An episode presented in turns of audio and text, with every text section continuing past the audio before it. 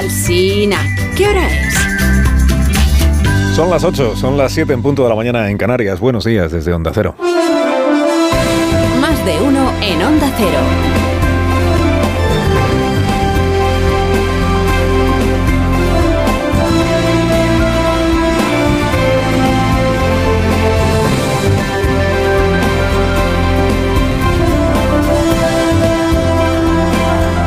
Bienvenidos a una nueva mañana de radio. Estrenamos el 5 de enero de 2024. Mucha noche buena, mucha Navidad, mucha noche vieja, mucho año nuevo, pero el día más importante de las Navidades es el de hoy. Este día que está empezando. Es el día en el que tres señores que no señoros, muy sabios, muy antiguos y muy generosos, se multiplican de manera inexplicada, o sea, mágica, por todos los pueblos de España simultáneamente montando lo mismo carrozas que camellos, que caballos, que tractores, que barcos, para dejarse celebrar por la infantería monárquica. Chavalería echada a la calle esta tarde, a ser posible a hombros de sus progenitores, para disfrutar de cerca de los destinatarios de sus tiernas cartas. Tiernas e interesadísimas cartas, admitámoslo, porque hay críos que más que cartas hacen pedidos. Que son los Reyes Magos, no es el repartidor de Mercadona, criatura. Hoy España se rinde, bien está como cada año, que se rinda a la tradición mágico-monárquica. Hoy toda España se rinde. Dile tú a Rufián que salga hoy a decir que Cataluña no reconoce a ningún rey. A estos de hoy sí, ¿eh, Gabriel. Además se le, ve, se le ve a Rufián que la noche del 5 de enero seguro que le cuesta a él también conciliar el sueño. Dices, le cuesta conciliar el sueño por si Miriam Noguera le sigue comiendo la merienda en el Congreso de los Diputados. No, porque sabe que en algún momento de la noche pasarán los reyes también por su casa. Y además tienen estos reyes la fortuna de ser bien recibidos por todas las instituciones del Estado. Lo mismo por sus homólogos del Palacio de la Zarzuela, Felipe y Leticia, que por los ministros del gobierno, que ahí Álvarez pues es el más solícito porque es el más diplomático, ¿verdad? Que por los alcaldes de los pueblos, incluido el alcalde de Pamplona, que por los presidentes autonómicos. A estos reyes no les regatea a Íñigo Urcullu el besamanos. Bueno, tampoco está Urcullu ahora para regatear ya nada a nadie. Tampoco se lo regatea a Per Aragonés que una vez les pidió a los Reyes Magos ser presidente de la Generalitat y se lo trajeron. Y ahora ha pedido que le quiten de encima a Puigdemont porque todo el mundo cree que el presidente es este otro, el de, el de Waterloo. Pero como dicen los Reyes Magos, a nosotros espera tú solo regalos que estén en nuestra mano. No es culpa nuestra que ahora seas un juguete roto. Por lo de la amnistía y todo eso que viene. Bueno, sabrán los Reyes Magos ya, y si no estamos aquí para contárselo, sabrán que, con, con ellos en España pues se hace una excepción se hace una excepción eh, no solo porque están exentos de cumplir la ley de paridad. Los Reyes Magos son todos hombres, parecen en el gabinete del presidente Sánchez, sino porque también se les deja opinar lo que quieran sin decirles que, son viejos ya y que se callen y que no se metan en lo que no les llama, eh, fascista, bolivariano, esas cosas que se dicen en España sobre los, los demás opinan. ¿Qué opinan? Sepan los Reyes eh, Magos que este es, un, es un país, esto también tenemos que admitirlo hoy, es un país en el que la generación que está ahora al mando pues gusta de mandar callar a los viejos cuando molestan. Sobre todo si son viejos de izquierdas opuestos a la amnistía. Se callen ya. Pero a Melchor y Gaspar, por muy viejales que sean, se les permite hablar con toda libertad en las cabalgatas para que hagan pues sus discursos de buenos deseos para el año nuevo, que ahí tampoco van a tener la exclusiva Pedroche y Ramón García. los Reyes Magos pues también tienen derecho a decir sus cosas sobre el cambio climático y la, generosidad y, lo que, y Baltasar también. ¿eh? A Baltasar también se le deja decir lo que quiera, pintado o despintado, porque Baltasar puede ser del color que él quiera, el color que él quiera. En España otra cosa no, pero la cosa identitaria la respetamos como nadie. Y las raíces seculares de nuestras identidades plurales y diversas todavía las respetamos más. Están exentos también los Reyes Magos de, visado y de pasaporte en regla para entrar eh, a nuestro país. Esto ya lo avisa el ministro Grande Marlasca a la policía en la frontera para que les dejen pasar a ellos y a sus porteadores, a sus pajes, aunque vengan indocumentados todos. Esto es importante. Es importante, no los vayan a devolver en caliente a los, a los Reyes Magos. Ahora que Europa celebra el endurecimiento de su política migratoria, con el muy progresista gobierno de España a la cabeza, tranquiliza saber que a los Reyes Magos no se les trata como a extranjeros irregulares, sino como a un príncipe saudí. O sea, poniéndoles la alfombra roja, con la diferencia naturalmente de que los Reyes Magos vienen a regar España de regalos y no a comprarse Telefónica y no a, y no a comprarse la Supercopa. Bueno, y que los Reyes Magos no son sospechosos de ordenar el descuartecimiento de, periodistas críticos, que eso también marca la diferencia entre un Melchor y un Bin Salman. Aunque el gobierno, pues al final les depare un poco el mismo trato a, todos. Bueno, y además tiene la ventaja los Reyes Magos de que se transportan a sí mismos, o sea, tampoco les afecta esta huelga del personal de Tierra de Iberia que empieza hoy.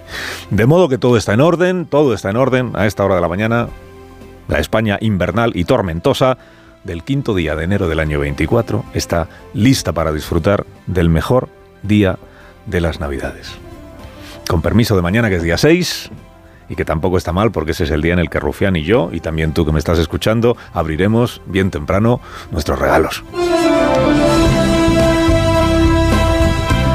que estaba ayer de ministro de Guardia. Le tocaba presentar las nuevas normas para motoristas y otros planes de la Dirección General de Tráfico. Pero oye, si los periodistas te preguntan por el PP y la contraamnistía, pues tú respondes, qué menos. ¿no? Y si además llevas el argumentario al día, pues hay respuestas que te salen solas. Oiga, ministro, ¿qué le parece lo de la deslealtad constitucional que propone el PP?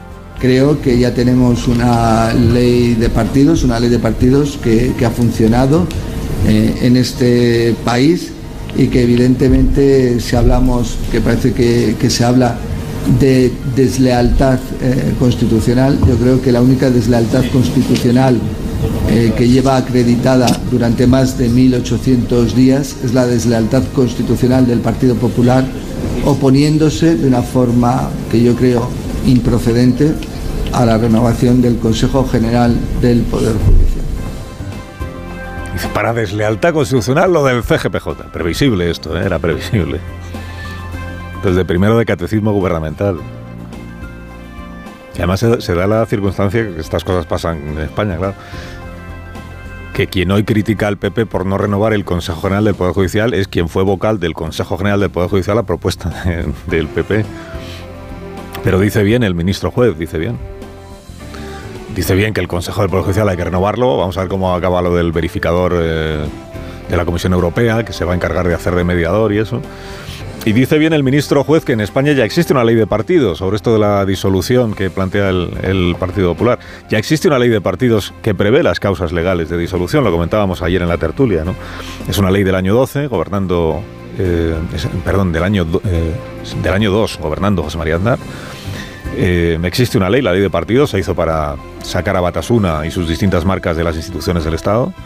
Es una ley que habla de la vulneración de los principios democráticos como motivo de disolución de una formación política, pero el articulado estaba pensado y está pensado en realidad pues para formaciones vinculadas al terrorismo. Que, por cierto, por cierto, una de las causas de disolución que contempla la ley de partidos es incluir en tus listas electorales a condenados por terrorismo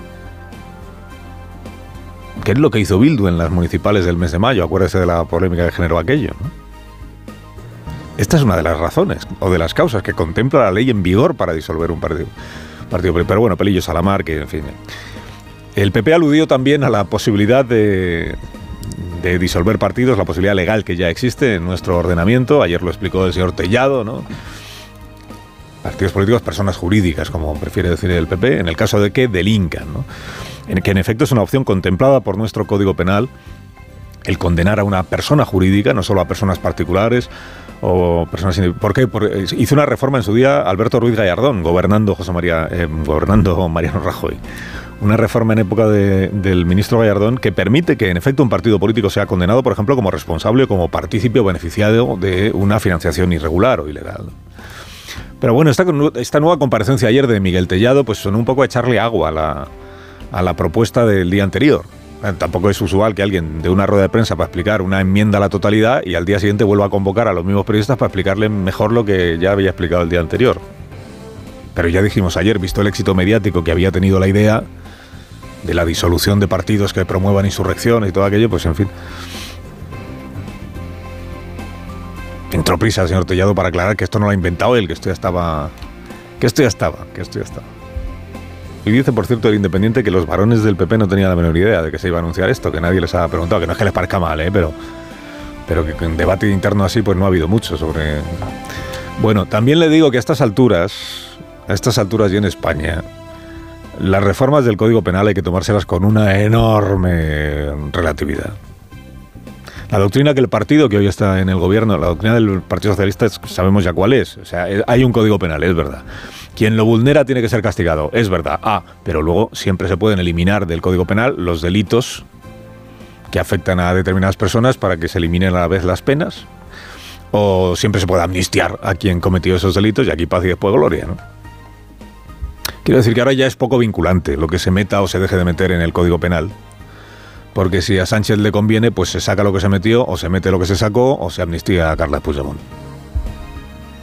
Hay una ley de partidos en vigor, es verdad, pero solo porque a Puigdemont se le ha pasado, se le pasó por alto exigir que se derogara para investir a Pedro Sánchez.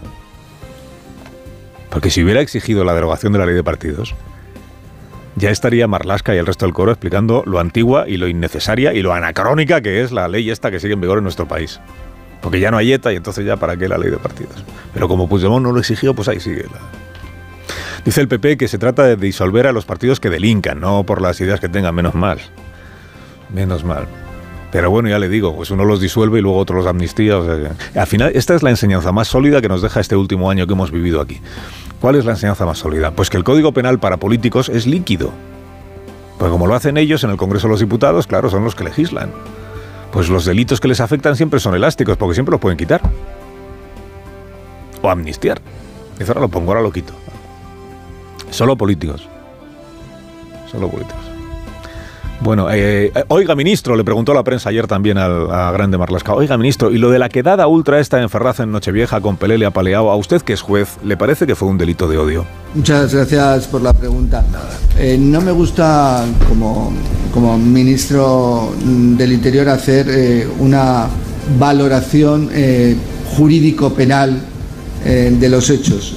Diré que esos hechos están siendo investigados por la policía y será la Fiscalía de Sala de Delitos de Odio la que determinará finalmente la relevancia que puedan tener los mismos. Bueno, a esto se le podría llamar eludir la respuesta o no mojarse o...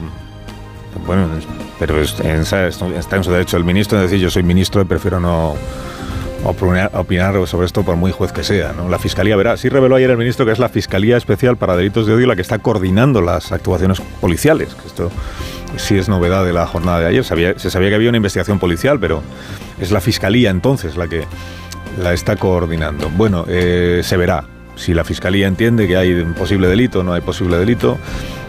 Hablé, con, hablé el ministro Grande Marlasca con Pachi López, que le explica a Pachi López inmediatamente que no hay que esperar a que nadie emita criterio porque está claro que hay un delito de odio. Está claro, lo dice Pachi, pues que para tenerlo tan claro el PSOE le está costando rematar el texto de la denuncia.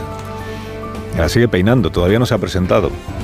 Ayer contaba el español que el PSOE lo que está haciendo es recabar información porque pretende que sea una denuncia no solo sobre lo del pelele apaleado en la quedada ultra, sino sobre las otras agresiones, acosos, amenazas, coacciones pintadas que vienen sufriendo las sedes socialistas y algunos eh, dirigentes y militantes del Partido Socialista, con, idea, con la idea esta de mm, justificar o, más que argumentar que existe una persecución contra el Partido Socialista por parte de algunos. Pero bueno, como todavía no está presentada la denuncia, pues aún no se sabe contra quién va dirigida, si contra los convocantes de la quedada esta, contra los asistentes, contra la señora esa que dice que es medium y que en otra vida fue general de las SS, contra los eh, publicistas, que no periodistas ni pseudo periodistas, publicistas, activistas y propagandistas que le dieron bola al pandemonio este en sus canales digitales. Carlos Alsina en Onda Cero.